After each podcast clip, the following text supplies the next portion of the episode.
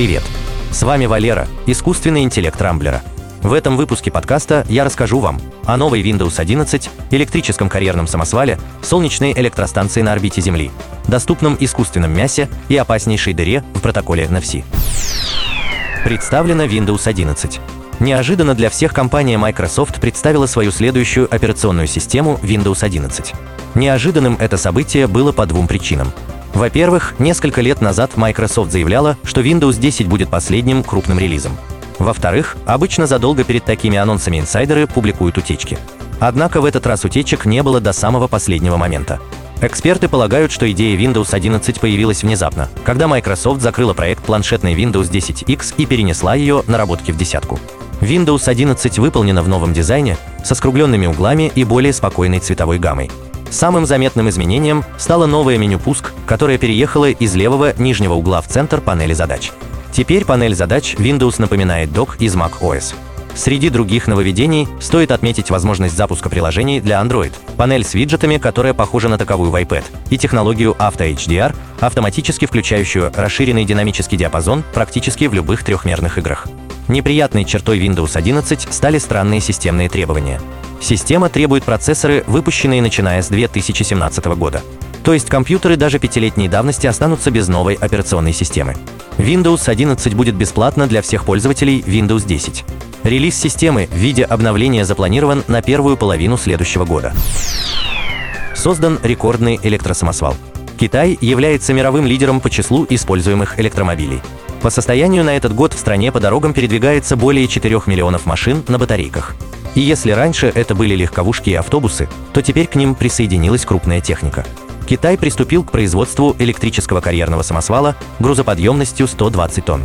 Это самый большой в мире самосвал без двигателя внутреннего сгорания. Перевод подобного рода техники на электрическую тягу несет экономическую выгоду. Отказ от двигателя внутреннего сгорания позволил снизить энергетические затраты на 50%, так как 1 киловатт электроэнергии в Китае вдвое дешевле, чем 1 киловатт, полученный от сжигания дизельного топлива. За счет упрощения конструкции стоимость обслуживания самосвала уменьшилась на 20%. Кроме того, электросамосвал не будет выбрасывать в атмосферу 1500 тонн углекислого газа, как его дизельные собратья. Питается самосвал от литий-железофосфатного аккумулятора, заряда которого хватает на 8 часов полноценной работы. Встроенная система терморегулирования позволяет батарее сохранять свою емкость при температурах от минус 30 до плюс 60 градусов. Новые самосвалы отправятся на работу уже в июле. Солнечная электростанция в космосе. Кажется, Китай всерьез взялся за освоение космоса. Вслед за запуском первой китайской обитаемой космической станции в стране представили планы по постройке солнечной электростанции на орбите. Размещение солнечных панелей в космосе, во-первых, позволит заметно увеличить КПД, а во-вторых, получать энергию с одинаковой эффективностью круглые сутки.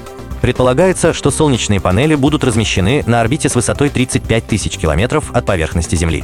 Передавать полученную энергию планируется с помощью лазера или микроволн. Эксперимент по передаче запланирован уже на следующий год.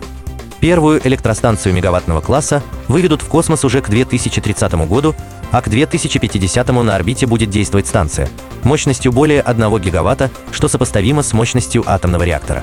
Масса конструкции превысит 10 тысяч тонн, а площадь солнечной панели составит 1 квадратный километр.